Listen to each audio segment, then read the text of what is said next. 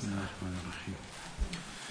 إن الحمد لله نحمده ونستعينه ونستغفره ونعوذ بالله من شرور أنفسنا وسيئات أعمالنا.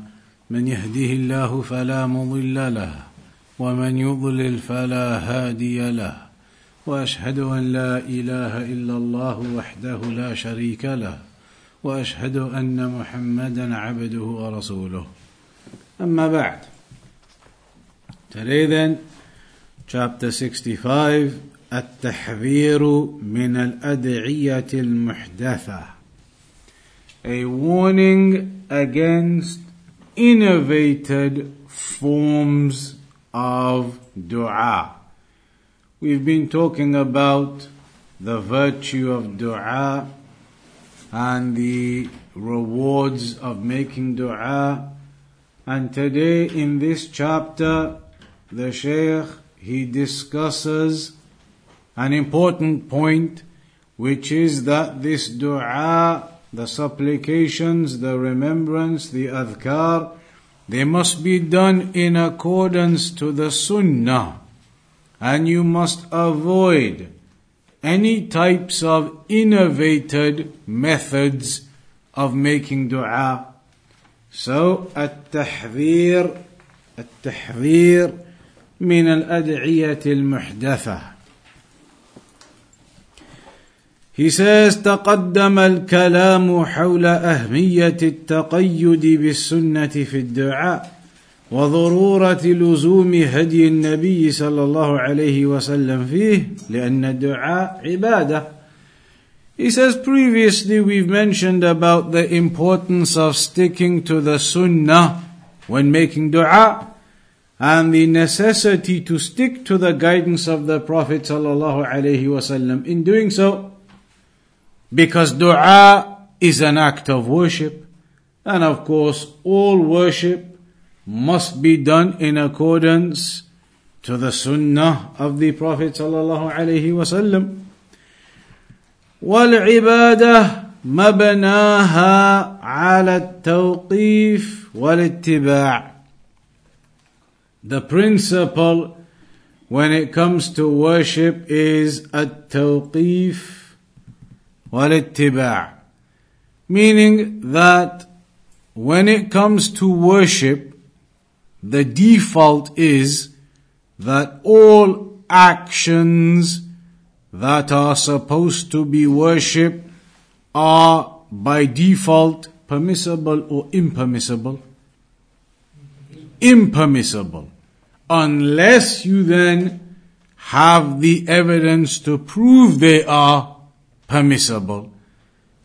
With worship, nothing is permissible until you have the evidence to highlight why it is allowed and how it is to be done.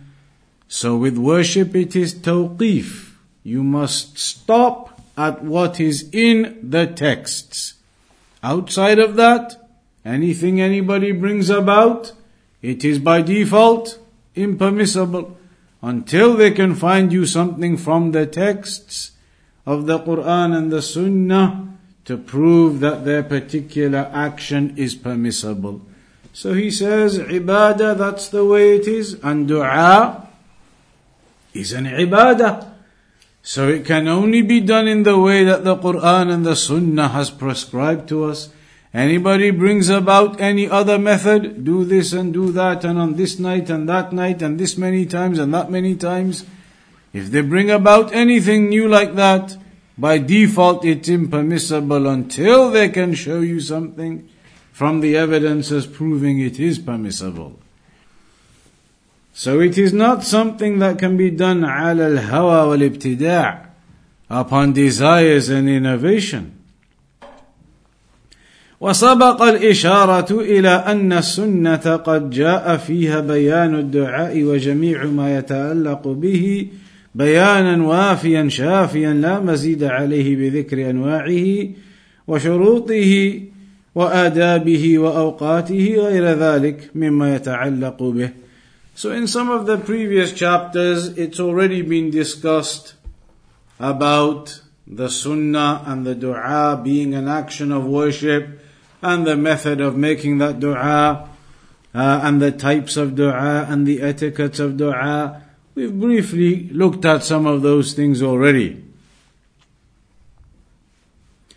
ولهذا فإن المتأكد على كل مسلم في هذا الباب العظيم أن يجتهد في طلب هدي النبي صلى الله عليه وسلم في الدعاء وأن يحرص أشد الحرص على معرفة سبيله فيه ليقتفي آثاره وليسير على نهجه وليلزم طريقته صلوات الله وسلامه عليه. So it is important and something emphasized upon every Muslim that when it comes to this topic of dua, you strive to follow the guidance of the Prophet and that you strive with the greatest of your ability and striving to know the correct methodology of how it is done so that you can then follow in those footsteps and you can tread upon that methodology and you can cling on to that way that the Prophet ﷺ taught us. ولا يجوز لمسلم and it is not permissible for a Muslim أن يلتزم أدعية راتبة أو مخصصة بأوقات معينة أو بصفات معينة سوى ما ورد من ذلك في سنة الرسول الكريم صلى الله عليه وسلم.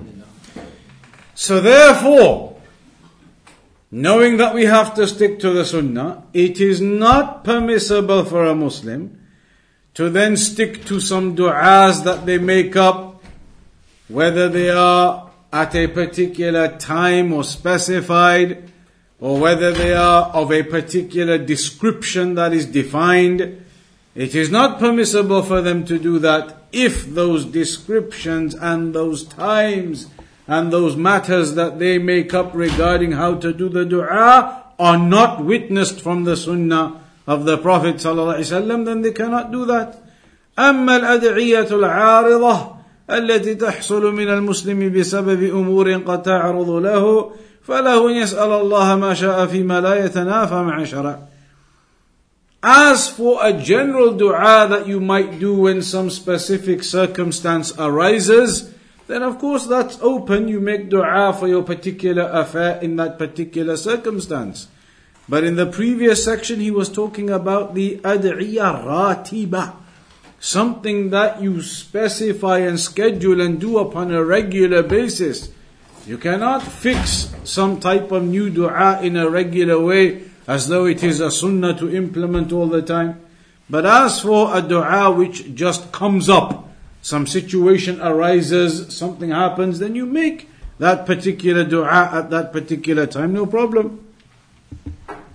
ولهذا قال شيخ الاسلام ابن تيميه رحمه الله الاذكار والدعوات من افضل العبادات والعبادات مبناها على الاتباع وليس لاحد ان يسن منها غير المسنون he said the adhkar the remembrances and the supplications they are from the best of the worship and we've covered that in chapters before and worship all of the worship it is established and built upon following the sunnah and it is not permissible for anyone to make a sunnah out of something that is not established as a sunnah.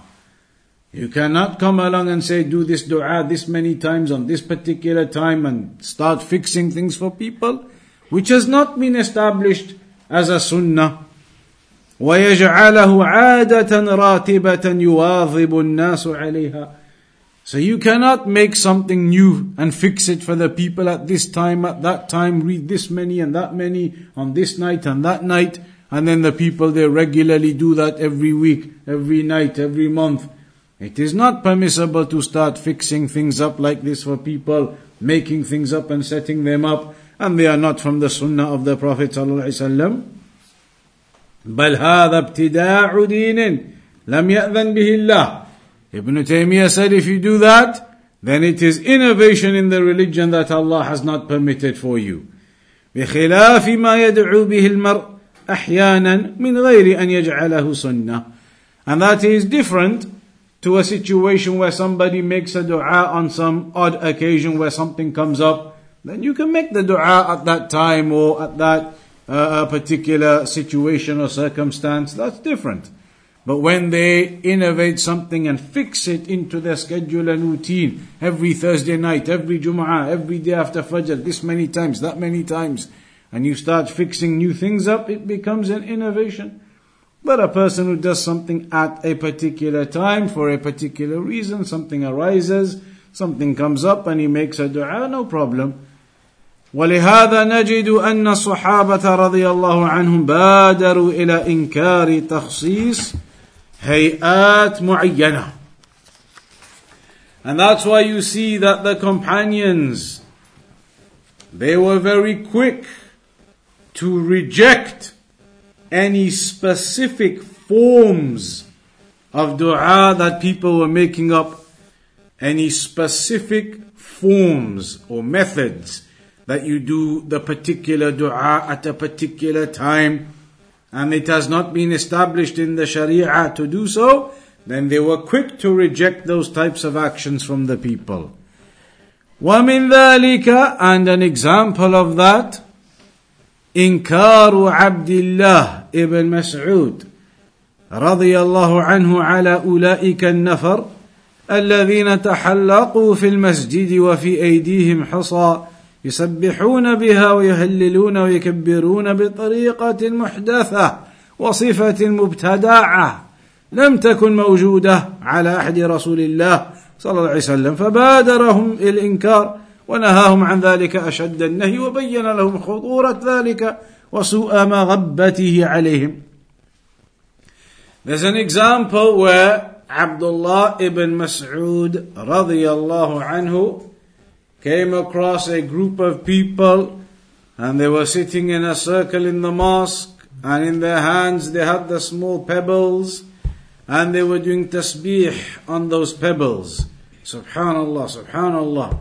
And the tahleel, La ilaha illallah. And the takbir, Allahu Akbar, Allahu Akbar. They were doing all of that on these pebbles, sitting in a mosque upon a method that was innovated a method that had not been used or performed during the time of the Prophet ﷺ. So he was quick to reject that upon them and tell them of the evil that they were upon and the danger of what they were upon. That's mentioned by Al Imam Ad Darimi with a good chain of narration from Amr ibn Salama al Hamadani. قال كنا نجلس على باب عبد الله ابن مسعود قبل صلاة الغداة. He said we used to sit at the front of the door of Abdullah ibn Mas'ud before the Fajr prayer. فإذا خرج مشينا معه إلى المسجد. So when Abdullah ibn Mas'ud used to come out, they used to walk with him to the mosque. فجاءنا أبو موسى الأشعري فقال So it mentioned how one time Abu Musa al-Ash'ari came and said to them, أخرج إليكم أبو عبد الرحمن بعد? Has Abu Abd al-Rahman, Abdullah ibn Mas'ud, come out yet? قلنا لا. We said no.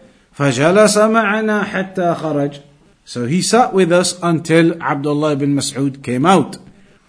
فلما خرج قمنا إليه جميعا So when he came out, they said we all stood up with, stood up with him. فقال له أبو موسى and so then Abu Musa spoke to him and said يا أبا عبد الرحمن أو أبو عبد الرحمن عبد الله بن مسعود إني رأيت في المسجد آنفا أمرا أنكرته He said I saw in the mosque just before an affair that I rejected. وَلَمْ أَرَى وَالْحَمْدُ لِلَّهِ إِلَّا خَيْرًا And I did not see, and all praises to Allah except good. قال فما هو He said to him, what was it? قال إن عشت فستراه He said, if you live, then you will see it. If you live long enough, you will see it. قال رأيت في المسجد قوما حلقا جلوسا ينتظرون الصلاة He said, I saw in the mosque people sitting in a circle waiting for the prayer. They made a circle waiting for the prayer. في كل حلقة رجل And in every circle there was a man. There were multiple circles. A group of people sitting in a circle, another group of people sitting in a circle, another group of people sitting in a circle, all of them in these circles in the mosque waiting for the prayer. And he said, في كل حلقة رجل In every one of those circles, there was one man, وفي أيديهم حصى, and all of them, they were holding these pebbles in their hands. And one man in all of those circles was saying to them, يقول كبروا مئة Do 100 takbir. So they use those stones. Allahu Akbar, Allahu Akbar, Allahu Akbar, Allahu Akbar. They start using those stones and counting 100 takbir.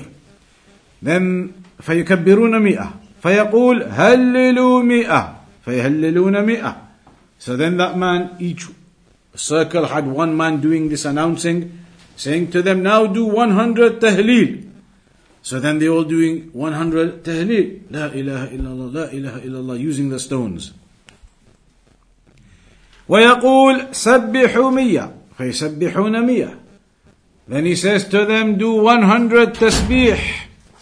So they start using the stones. Subhanallah, subhanallah, subhanallah. Using the stones and doing the tasbih. So then, قال فماذا قلت لهم So he said to him now, so when you saw that, what did you say to them? قال ما قلت لهم شيئا انتظار رأيك رأيك He said, I didn't say anything to them because I was waiting for your opinion to see what you think about this. Abu Musa was saying to Abdullah bin Mas'ud, I was waiting for your opinion to see what you think about this. ما قلت لهم شيئا انتظار رأيك قال أفلا أمرتهم أن يعدوا سيئاتهم وضمنت لهم أن لا يضيع من حسناتهم شيء He said if only you had told them to count their sins and guaranteed them that their good deeds would not be lost. ثم مضى ومضينا معه حتى أتى حلقة من تلك الحلق. So then they say we went with him and they got to the mosque and they saw these circles themselves. فوقف عليها So then he stood upon one of these circles فقال ما هذا ما هذا الذي أراكم تصنعون so Abdullah bin Mas'ud now has gone there, he's seen it for himself, and he says to one of these gatherings, these circles, What is this that I see you doing? What is this that I'm seeing you doing? And what were they doing? Using these pebbles, Allahu Akbar, Allahu Akbar, Allahu Akbar, Subhanallah, Subhanallah, Subhanallah, using these pebbles. He said, What is this that I'm seeing you doing? قالوا يا أبا عبد الرحمن They said, Oh, Abu Abd al-Rahman, Abdullah bin Mas'ud. حصى نعد به التكبير والتهليل والتسبيح. They said they're just pebbles. We just use them to count how many times you say Allahu Akbar and how many times you say Subhanallah and how many times La ilaha illallah. Just pebbles. We're using them to count how many times you say it. قال فعدوا سيئاتكم فأنا ضامن أن لا يضيع من حسناتكم شيء he said, Count your sins, and I guarantee that your goodness will not be lost. Wayhakum ya ummata Muhammad. Wayhakum, it's like a bit like in English when they say, Woe be to you. Woe be to you, O Ummah of Muhammad. Ma asra' halakatikum. How quick your destruction occurs. How quick you destroy yourselves. هؤلاء صحابة نبيكم sallallahu alaihi wasallam mutawafirun. The companions of the Prophet, they are here still. These people weren't companions. He said the companions are still alive. They hear the companions, mutawafirun. They're available. وَهَذِهِ ثَيَابُهُ لَمْ تَبْلَأ And the garments of the messenger have not even dried up yet. Meaning it was very soon after the death of the Prophet ﷺ, they had started doing this. He said, the garments of the messenger have not even dried yet. وَآنِيَتُهُ لَمْ تُكْسَرْ And his vessels, his cups and plates, they're all there. Nothing is broken and gone yet. All of it indicating that he's only just passed away. The messenger has only just passed away. His clothes, his vessels, his cups, everything's there yet. Nothing's gone, nothing's broken. والذي نفسي بيده إنكم لعلى ملة هي أهدى من ملة محمد And by the one whom my soul is in his hand, are you upon a methodology that is more guided than the methodology and the religion of the Prophet ﷺ? أو مفتتح باب ضلالة Or is it that you are opening up a door to misguidance? قالوا والله يا أبا عبد الرحمن ما أردنا إلا الخير They said, Oh Abu Abdul Rahman, Abdullah bin Mas'ud, we did not intend anything other than goodness. They intended, Subhanallah, Subhanallah, Alhamdulillah, La ilaha illallah, dhikr of Allah. They said, we never intended anything bad. We intended goodness. To do the dhikr of Allah subhanahu wa ta'ala. Takbir, Allahu Akbar, Allahu Akbar, Allahu Akbar. La ilaha illallah, subhanallah. We never intended anything except goodness. So then he says to them, that famous statement, قال وكم من مريد للخير لن يصيبه and how many people who intend goodness will never get it they will never achieve it they were saying, We intend goodness, we're just doing dhikr of Allah. He said to them, There are many people who intend goodness, but they never achieve goodness. Why do they never achieve goodness even though they intend goodness? Because they are not following the sunnah of the Prophet. The sunnah didn't tell you use pebbles and stones and other things. The sunnah tells us, for example, use your fingers doesn't tell you start using pebbles and stones and necklaces and other things. And so he said, many people they intend goodness. How many people there are who intend goodness, but they never achieve it. And that's why we always say, when doing worship, it is not just about having the good intention. That's only half of it. Al-ikhlas. What you need along with that is following the sunnah.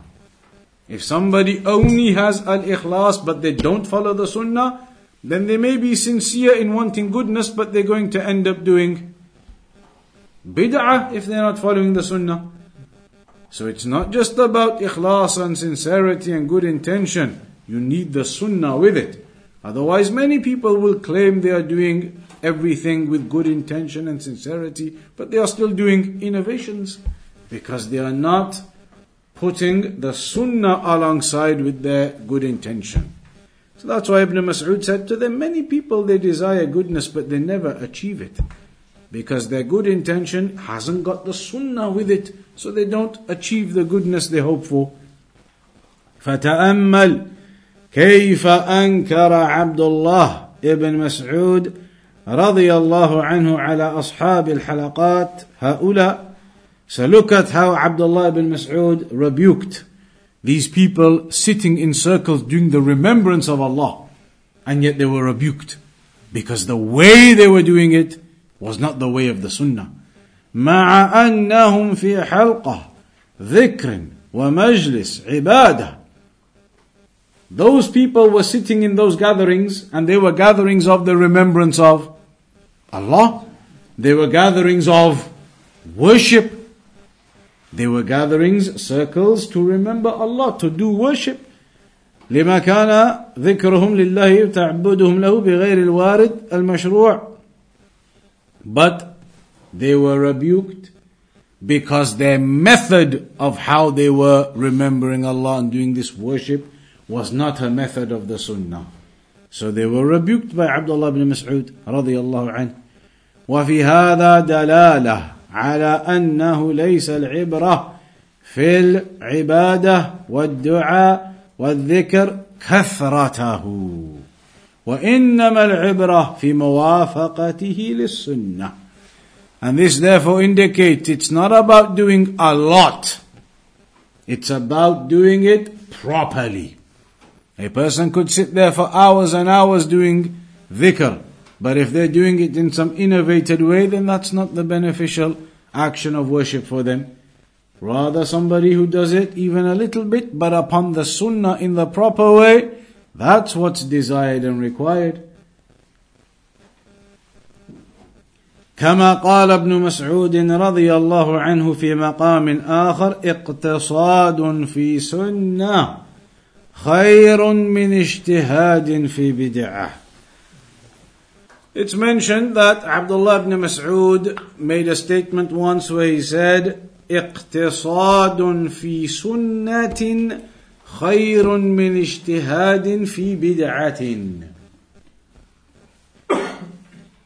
restricting yourself to a sunnah is better than making some ijtihad, meaning working out some other way or, or working out some new way in an innovation or striving in an innovation. Restricting yourself to a sunnah, even if that's a little bit, restrict yourself to that sunnah is better than striving and striving in some innovation. Because no matter how much you strive in the innovation, that's not going to be accepted.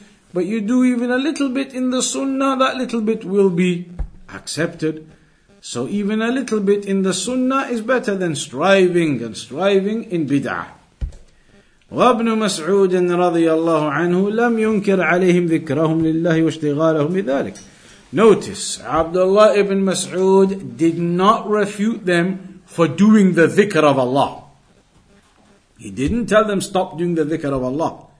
Not at all. He did not rebuke them for that. لم ينكر عليهم ذكرهم لله. He didn't say to them, do not do the dhikr of Allah, do not preoccupy yourself with this worship. Not at all. It is good to do the dhikr of Allah. It is good to preoccupy yourself with that worship. He never rebuked them for that and didn't say that to them.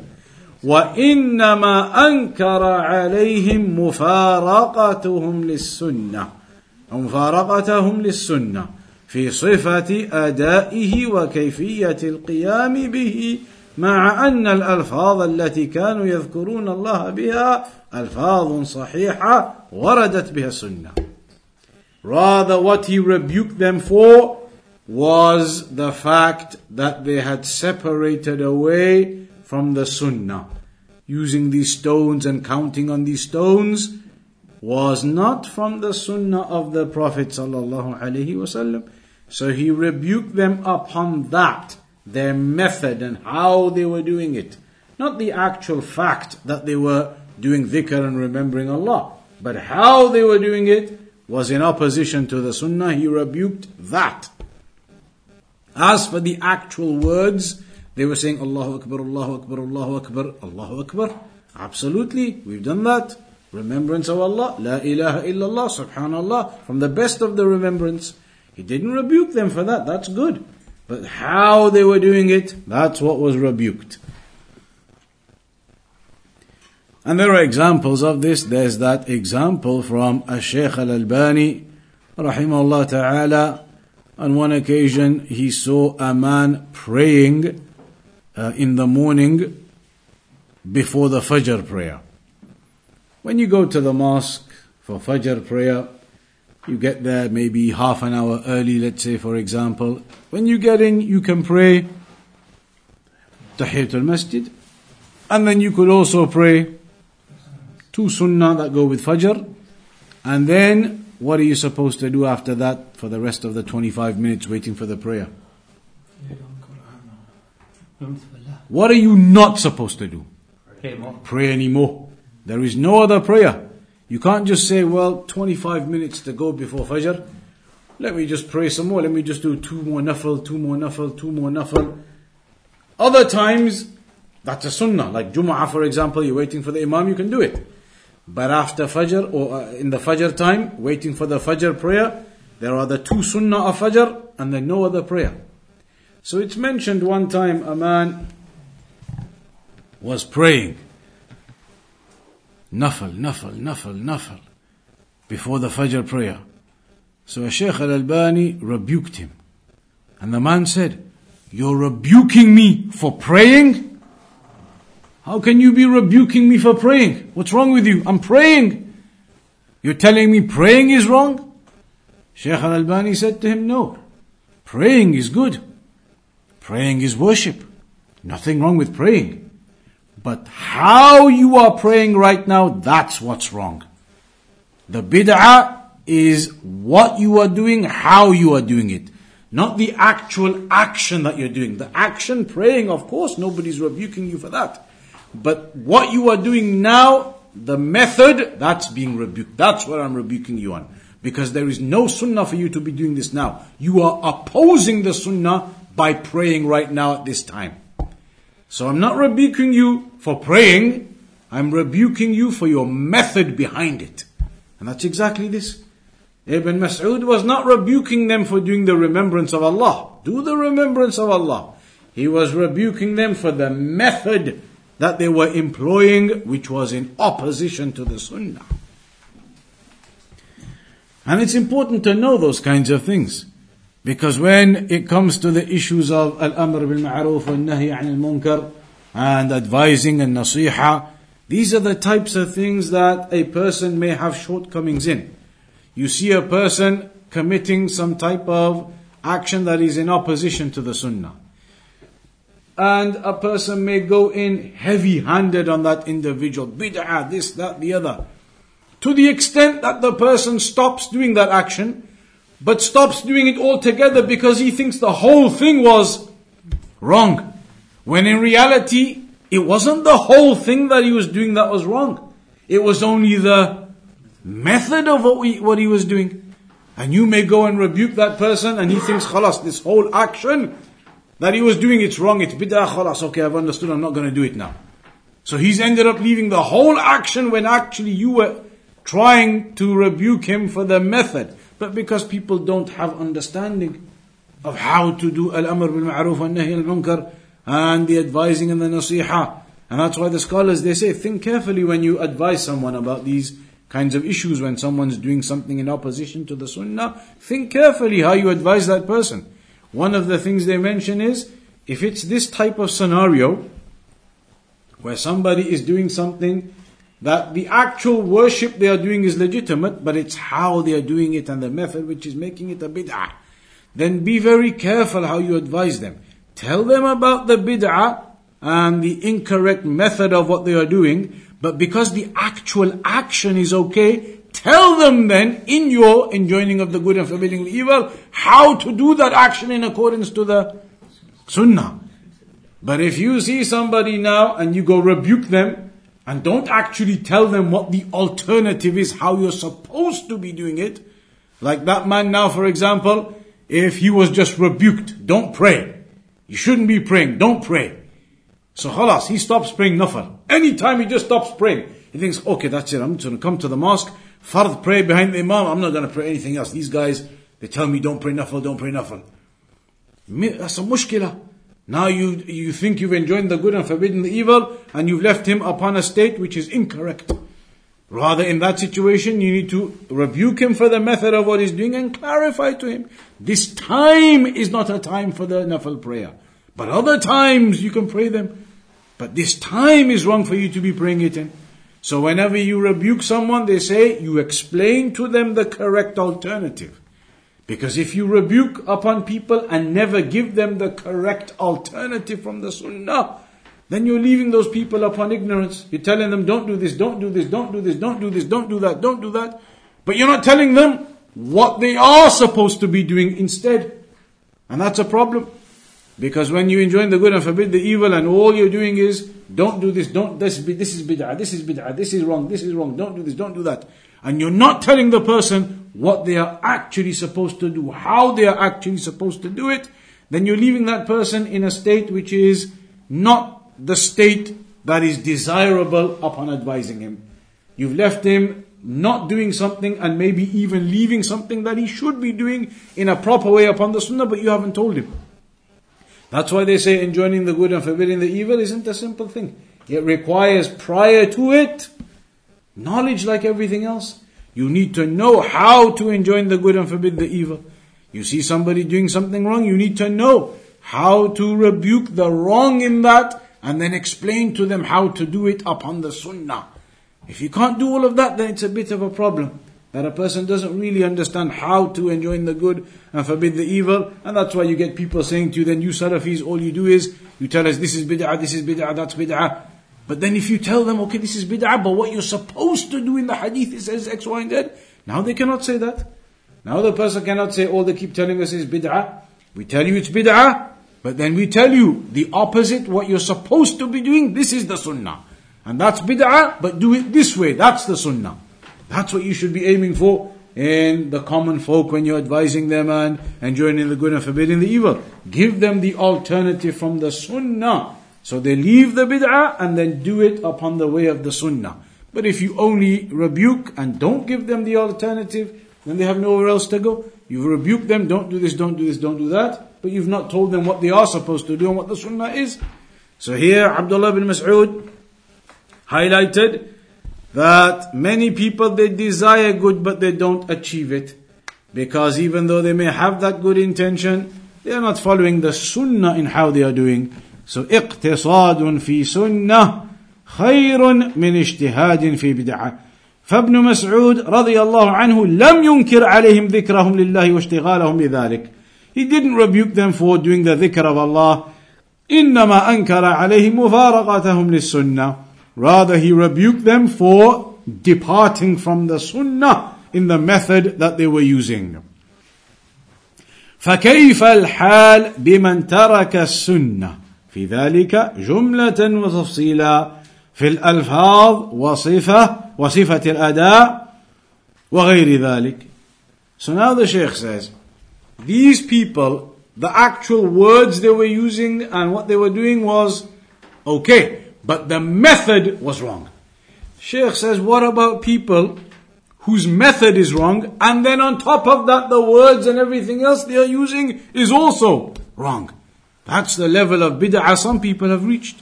It's not even about just the method being wrong. Some people, the whole thing is actually wrong. نعم فكالأوراد التي يقرأها بعض الناس مما كتبه بعض أشياخ الطرق الصوفية بصيغ مختلفة وأساليب متنوعة مما هو متضمن لأنواع من الباطل وصنوف من الضلال كالتوسلات الشركية والألفاظ البدعية والأذكار المحدثة.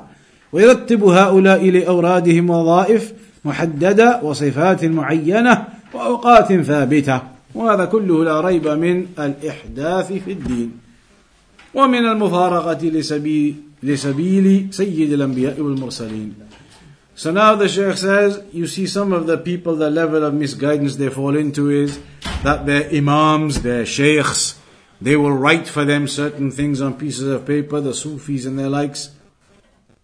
And they'll tell them, you have to read these particular du'as at this particular time at this particular uh, situation or moment and these particular words this many particular times. And they give them all these types of papers and they go and read all these types of words. And these words are not from the sunnah. Within those words there is shirk. Within those words there is misguidance.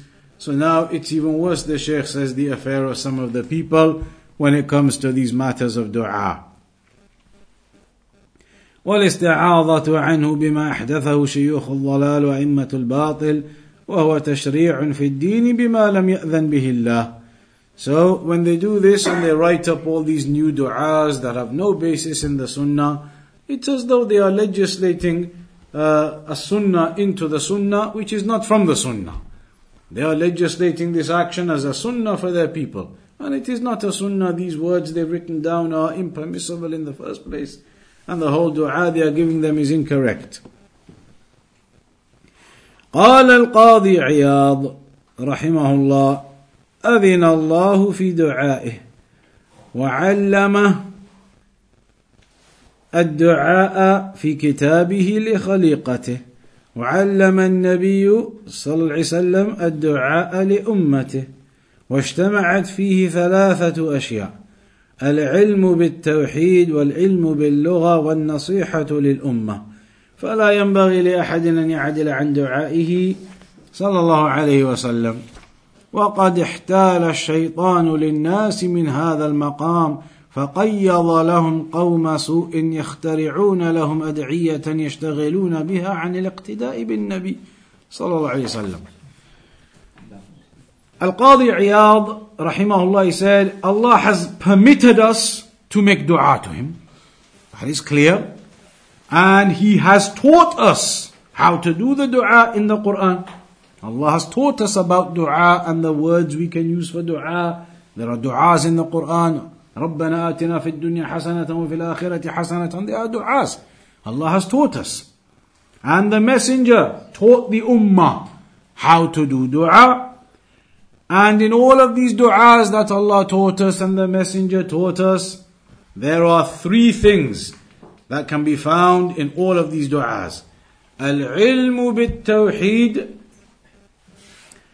that there is within it a notification, a knowledge base in regards to tawheed, a clarification of tawheed in those du'as that you learn about the Tawheed of Allah subhanahu wa ta'ala. The words indicate the Tawheed of Allah. وَالْعِلْمُ بِاللُّغَةِ And within it is the Arabic language and the precision in the language. وَالنَّصِيحَةُ لِلْأُمَّةِ And also it is an advice for the Ummah. In those words and what you learn from them in the du'as, we've been going through some of them. فَلَا يَنبغي لِأَحَدٍ أَن يَعْجَلَ عَنْ دُعَائِهِ Therefore, it is not suitable for anybody to go away from the du'as that the Prophet ﷺ taught us. And the shaitan has used this avenue upon the people. And so there are individuals that the shaitan has whispered to and they've been brought about that they innovate du'as and they make up these new supplications and then the people busy themselves with them instead of following the Prophet ﷺ and the du'as that are authentically narrated from the Prophet ﷺ.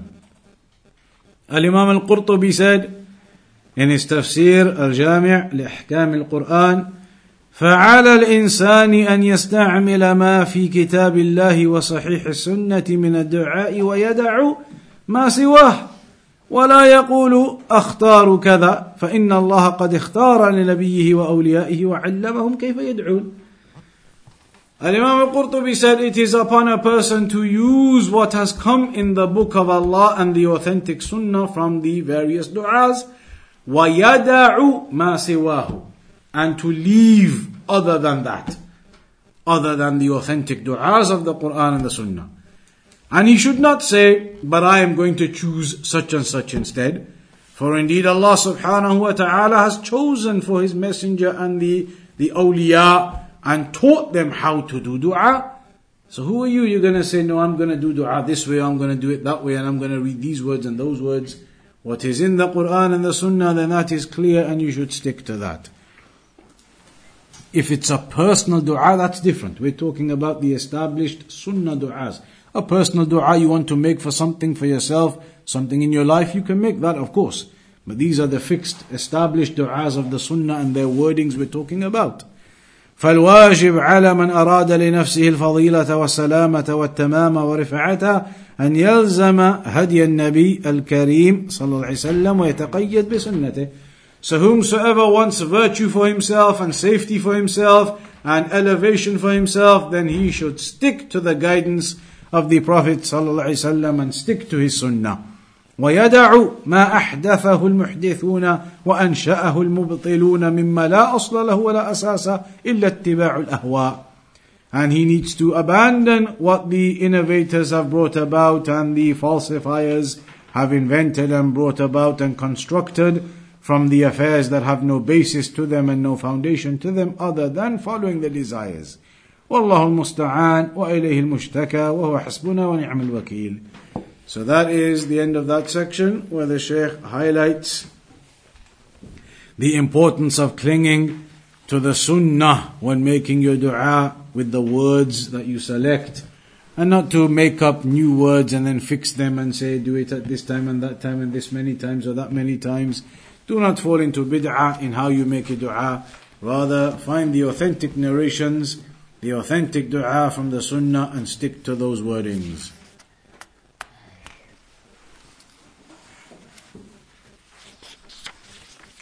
Any questions up to there so far?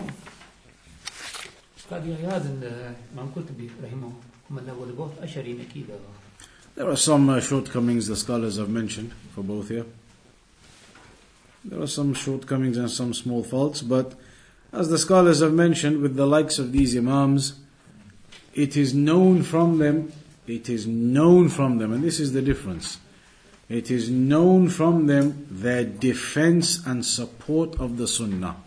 The likes of these scholars, Al Imam al Nawawi and others, Ibn Hajar, Ibn Hajar Fath al Bari. If that isn't a support and defense of the Sunnah, what is? They are known for their support and defense and elevation for the Sunnah. Known for it. And that was their clear objective and goal and target. And they ended up falling into some shortcomings, some shortcomings in certain affairs, but their overall objective and goal and intention, it was clear to see from what is apparent, it was absolute in defense of the Sunnah and in support and elevation of the Sunnah. That's different to some mubtadi' and people come along and they say, well, you know, these people had some issues in aqidah and you still use their works. So my imam from such and such, as they will say, my sheikh from such and such, who's an outright mubtadi' in what he calls to, then, I, then why, what's your problem with him? These people had bid'ah or they had some issues in them. We say, your imam, eh, not comparable whatsoever to these imams. This sheikh of yours now, what is his defense of the sunnah and support of the sunnah and striving to elevate the sunnah? What has he done for that? Instead, everything he calls to is in opposition to the Sunnah, in abandoning the Hadith. And that's what the people of Bid'ah are upon. Whereas that is not evidenced from Ibn Hajar and Nawawi and others. What is evidenced from them is clear, outright support and defense of the Sunnah and to elevate the Sunnah. The, the Ahlul Bid'ah, Mubtadi'ah, you don't see that from them. Everything they do is call to opposition to the Sunnah, call to opposition to the Aqidah, call to opposition to the way of the Salaf. So they are not going to be comparable to the likes of these Imams. And that's why the scholars, they accept from them. And the shortcomings, of course, we don't follow. We don't follow the shortcomings. Uh, Sheikh bin Baz, for example, in Fath al-Bari, he highlighted where all the certain parts are, where Ibn Hajar may have made some small errors in certain areas, highlighted those parts, but the rest of it, all of it is a defense of the Sunnah, explanation of the Sunnah. Um, I believe Qadi Iyad was an Ash'ari, as in the Tamheed, and I've seen many of the scholars quote that book, and he makes it about of Sifat, so mm-hmm. I think the Qadi Iyad wasn't. I think he rejects in certain instances as well. It is known that there are, uh, with some of the scholars of the past, there may have been certain areas uh, with the names and attributes, and the scholars they say that is because of the bi'ah. That they were raised in certain environments some of the scholars, where all of the, the mashayikh of that time in that area, the scholars, the ulama, they were upon a particular tariqah. So they, they give this like kind of excuse to them that they were raised in that environment, that's where they were, they were the teachings of the people at that time. And the scholars mention this about Al Imam Nawawi and others, that this is perhaps the reason why they was maybe influenced in certain issues here and there occasionally and they maybe slipped up on certain issues here and there. Um, you know, with regards to those that the Sahaba found counting with pebbles, um, I read the narration that I think that group ended up being from the Khawarij or the Qadariyah. Yeah, it's mentioned about how they deviated then. Uh, huh? The narrator, Usalma, said he saw them at Sifin against Ali. I believe the Khawarij. Yeah. Mm. Ustad, uh, as uh, Muslims, are we supposed to uh, hate uh, this dunya because uh, I have heard uh, some shayukh say that uh, this dunya is mal'un and if it is so then how can we uh, do tazkiyah nafs uh, in the manner of sunnah and decrease the love of this dunya in our hearts yeah the dunya it is in the narration dunya mal'una mal'una ma fiha that it is cursed and everything within it is cursed but that's just like all the other narrations that you do not make this dunya your uh, abode you do not make this dunya your place of living, your home. كن في الدنيا كأنك غريب أو عابر سبيل. Be in this world as though you are a stranger or passing through it. This is not the objective, this is not the goal. This is only a, a temporary place you are passing through. And so you do not make your connection and your heart connected to this world. You know you're here temporarily to worship Allah as a test, and then you will pass on to the actual abode where you will be connected to and remain in. So as long as a person remembers that, remembers it is temporary, remembers this is not the final abode, it is only the test, then you do not become attached with your heart to the worldly affairs. You know um, the, prayer, the times for prayer, at Fajr time, for example, I read in one of the books of fiqh that even Tahiyat al-Masjid shouldn't be done at that time. Yeah. Um, so what's, what's correct? Can you pray Tahiyat al-Masjid in the time? Tahiyat al-Masjid, uh, with that one, it is about the issue of whether you are allowed to pray at the awqat al-nahi. There are five times or three times, depending on how you categorize it, during the day where it is impermissible to pray. What are those three times? Sunrise, sunset,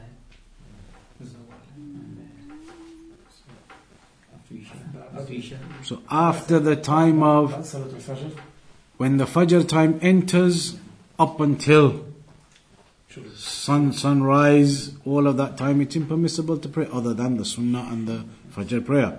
Then the middle of the day, and then after Asr up until sunset. Those are forbidden times to pray. You're not supposed to pray any other prayers apart from the obligatory prayers of that time. So then the question is, for example, if you go to the mosque at Maghrib time, 20 minutes before Maghrib, 10 minutes before Maghrib, you walk into the mosque. That is a forbidden time of prayer. Are you allowed to pray Tahiyatul Masjid or in Fajr like we were talking about now? Are you allowed to pray Tahiyatul Masjid? It's a difference of opinion between the scholars. Some of them say it is not allowed to pray any other prayers other than the legislated prayers of that time only. So for Fajr, it's just the two Sunnah of Fajr and Fajr. Not even Tahiyatul Masjid. But it wouldn't matter really. If you were praying your two Sunnah at the mosque, then they count for your Tahiyatul Masjid anyway. If you did that. If you went to the mosque and you're going to pray your two sunnah of fajr in the mosque and then the prayer, those two sunnah, you make your intention for the two sunnah of fajr and that, that's your tahiyatul masjid anyway. Tahiyatul masjid goes into any prayer that you pray. But if you want to implement the sunnah further, so you pray the two sunnah at home, then you go to the mosque. Now this difference of opinion arises. What are you going to do? 20 minutes left yet before the iqamah. Some scholars they say you can't pray forbidden time, it is not permissible to pray any other prayer. That some scholars have that opinion. So they say, khalas, you gotta stand. Or they'll say, khalas, just sit down. You cannot pray. Same with Maghrib, you go in before 20 minutes, 10 minutes, in that prohibited time, you say you cannot pray. But there are other scholars, and I think the Shafi'is are from them, they say if it is dhawatul asbab, prayers that have a specific reason to them, not general prayers, not general nafal, prayers that have a specific cause behind them. That you can't pray them in prohibited times. So they say the prohibition of the prohibited times is just generally praying. You're not allowed to generally pray nafal, etc. But if there was a prayer with a specific reason, you could. So Tahiyatul Masjid is a prayer with a specific reason. إذا دخل أحدكم المسجد فلا يجلس حتى يصلي ركعتين if one of you enters the mosque, then do not sit until you pray two rak'at. You now have a specific reason to pray that prayer. Or you're in the mosque at Fajr time, your wudu breaks. So you go make wudu, come back. Now you're allowed to pray two rak'at for your wudu. It's a specific cause for it. So some of the scholars say if you have a specific cause for a prayer, you're allowed to pray in the prohibited times. Others though, the, there's a, an opinion that exists, a, a good, strong opinion as well, they say no, dhawatul asbab or not dhawatul asbab. They are prohibited times and the prohibition takes priority over the commands in usul al-fiqh. They say the prohibition takes priority even if it says about the tahiyatul masjid and other things, the prohibition takes the priority. So there is an opinion that you're not allowed to pray anything in those times other than the legislated. But the other opinion says if there is a prayer with a cause behind it, you can pray those in the uh, prohibited times. Yeah, so I think the hadith say, uh, Ibn Hazm says in Muhalla, Mm. Prophet Sallallahu Alaihi Wasallam said, Bani ibn Muttalib, do not stop the people from praying in the Masjid al-Haram at any time, I think. Um, It's general, though. and the Maqam Ibrahim. They'll say it's general. That's a general narration. And uh, uh, it doesn't specify anything. Maqam Ibrahim, if you do your tawaf, wait. You can wait until after the prohibited time, then carry on and do your uh, two raka'at. So they'll still say, the ones who say you can't, that this isn't strong enough to indicate you have to be able to pray at any time. So if you hold the opinion that the prohibition over the command, then we we can sit down and let's say two minutes before Maghrib, we come, can sit. Yeah, some scholars, they say you can sit. Uh, they say you can sit. The ones who say it is impermissible to pray, there are some of them who've given the fatwa you can just sit down there. Others may say stand, but I have heard that some of them say you can just sit. If you take that opinion. Can you, can you include both methods? Can you implement both methods? No, no, this is one of those situations where it's one or the other. Method, either do or not do it. It's either do or don't. It's not one of those where it's this is sunnah, that's sunnah. This is a difference of opinion. You've got to look into it, and then you take. I read the two, I read the two notes for the Tahiyatul Masjid. So the one day I do it, next day I don't do it. Can I do that? No, no, no, no. This the point here is in those prohibited times you take one opinion or the other. Either you decide it's allowed to pray prayers with causes, so you do it all the time. Or you decide no, the opinion about not doing it at all is better, so then you don't do it at all. No, no. Eh, Can you uh, just do the wudu you are in, uh, unable to do the ghusl uh, because uh, the place where you are you don't have uh, you can do the, the ghusl and uh, when you're gonna reach your home it will be uh, the, the, the time for the prayer will be finished. The time for the prayer is the highest condition from the conditions of the prayer. So if a person was in a situation where they are upon janaba and they need to do the ghusl and they cannot, let's imagine they cannot do the ghusl. Uh, they cannot get to water or some location before the prayer time exits. They could get there, but after the prayer time exits. They're not going to make it before the prayer time exits. So it is upon them, they have to pray. And as for the ghusl then, they'll have to do some alternative if they are in a situation where absolutely they cannot do it. And the alternative, even with ghusl, you can do Tayammum. as well. It's possible you can do tayammum as well. But, uh, you know, uh, that's in that situation where you have no way.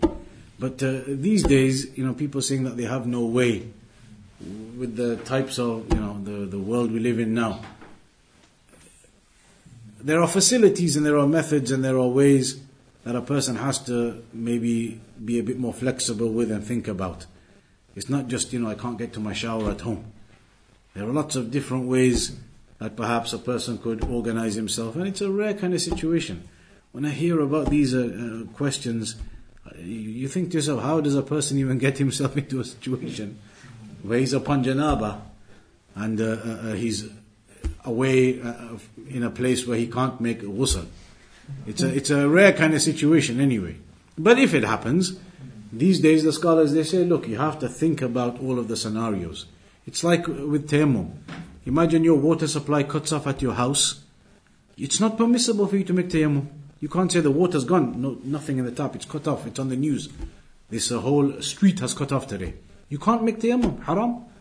Because all you have to do is go to the end of your street to the grocery shop and you can buy a bottle of water and then go home and make wudu. Go to the mosque, anywhere. Go to your next street and the whose neighbors who still got water. So you have to think out of the box. You can't just say, "Khalas, I couldn't make ghusl. I've got to make a, a, a um, now." You- You're saying, you know, in a situation you could make wudu. If you could make wudu in that situation, you might have to think about the scenario. If you could make wudu, then I assume you're saying that there's some bathroom there, some toilet area. You may have to go into the cubicle with some bottles. Allah and uh, do what you have to do. The Prophet used to make ghusl with this much, like we said the other day. This much you need to make ghusl with. You just put it on your hand, everywhere, on your hand, everywhere, on your hand, on your hand, your whole body, just get the water on all of your body as ghusl. You could do that in the cubicle of the toilet if you got yourself into a situation. so you have to think about the scenario. You can't just say, khalas, there's no uh, shower here, I can't do ghusl. You have to think about everything and make sure that the possibility is definitely out. If the possibility is absolutely out, then you start looking at these rulings, make tayammum, do this, do that. Uh, so you think in the case that uh, you are in a toilet, the way you can do is, is putting the, the water in your hand and uh, wipe Yeah, yeah, yeah. your body. Ghusl doesn't mean that you have to open the water, water, water, water coming. That's not ghusl necessarily. Ghusl, you can do it. The Prophet used to make ghusl with this much water 500, 600, 700 mil. So all you're going to do is pour it, and then you get it everywhere. Pour it, get it. Every, so your whole body, you got the water on your whole body. That's ghusl. To get the water on your whole body. So you just get it and you get it all over your body, that would be ghusl. As long as the water goes everywhere, all over your body, you get it all over, every part, all your skin, that's ghusl. Two type of ghusl as well, isn't it? One is Yeah, the, the one is the ghusl and the sunnah, we do all the, all the, the uh, method of it, but this would be the basic ghusl. The basic ghusl is just to get water on every part of your body. That's the basic ghusl which then permits you to do your worship. Ustad, uh, is it permissible for a woman to preach Islam on social media uh, without her face covered or with her face covered and answer questions from ladies as well as men? As well as men, there's no question about it. Of course, it is impermissible. Why does a woman need to be giving da'wah to the men? That is out of the question from the very beginning. There's nothing even to ask about. No woman should be going onto social media or outside or anywhere giving da'wah to men. The only question that arises is what about women giving da'wah to women? It's permissible, possible for a woman who is educated, has some knowledge, sits with other sisters and teaches them, but not open public social media. If a woman wants to teach the khalas, she can do it with her sisters in some closed group, in some closed Zoom private password or something, whatever you're going to do. And some sister has some knowledge, she's teaching some Arabic, some Quran, whatever. You can do that with the other sisters. But public lessons, sister such and such is going to do this, and then uh, men are going to join into that group and that kind of thing. No. If a woman has to do something, she can do it for the women, but not publicly for the men. There's no reason for the men to be listening to the woman. Jazakallah. Hassan, um, yesterday someone asked me for tasbih beads, um, and I said I don't have any, and it's better to make tasbih on your fingers. Mm. Um, and she said, you know, what if you got like a thousand things to count? So how, how would you respond? A thousand things to count? Yeah, that's what she said. You got like a Like thousand- too many things. Yeah, no. She meant like like a lot of uh, zikr basically. The only exception I've heard, I think it's a Sheikh Al Fawzan mentioned, he said if somebody genuinely had, you know, problems, they, they can't remember. They genuinely, you know, they've got some problem, maybe mostly old in age, and with the old in age, you know, they start and they get to like 20, 25, and every time they just can't remember what's going on. Where they were, what their numbers were, how many have they done. If somebody's in that state, then the Sheikh said, okay, they could use something to help them with the numbers. If they're in a state where they can't remember on their fingers now, they get to 1, 2, 3, 4, they they get to 9, 12, and they all get confused every time. They can't do it. Then the Sheikh said, okay, they could use something which has 99 on it or, or 33, 33 or something to help them to remember what they're doing. But that's only for somebody who can't do it. Not for somebody who says, yeah, but you know, I just can't remember. Of course you can remember. Focus. Think carefully. It's because people, when they use that, they don't need to focus. Talking to people, you see them. They have the hand, they're flicking it in the, Assalamu alaikum, how are you doing? How's everything? And he's still flicking here. I think, mashallah, how's one part of your brain still counting that and doing the tasbih? And how are you even doing the tasbih when you're talking to me, asking me, how are you? How are you saying subhanallah here and saying, how are you here? And you're doing it here, here. So people, they want to use those things, there's no focus, there's no concentration. So it's not permissible. It's only, Sheikh Fawzan, I think he said, for somebody who can't, genuinely can't do it. They're unable, they're old in age, they can't do it with their fingers, they can't remember. Okay, give them something to help them. But everybody else, it's not permissible. Alright, we'll leave it on that for today then. Inshallah ta'ala, we'll resume next week at 8.30 p.m. صلى الله على نبينا محمد وعلى آله وصحبه وسلم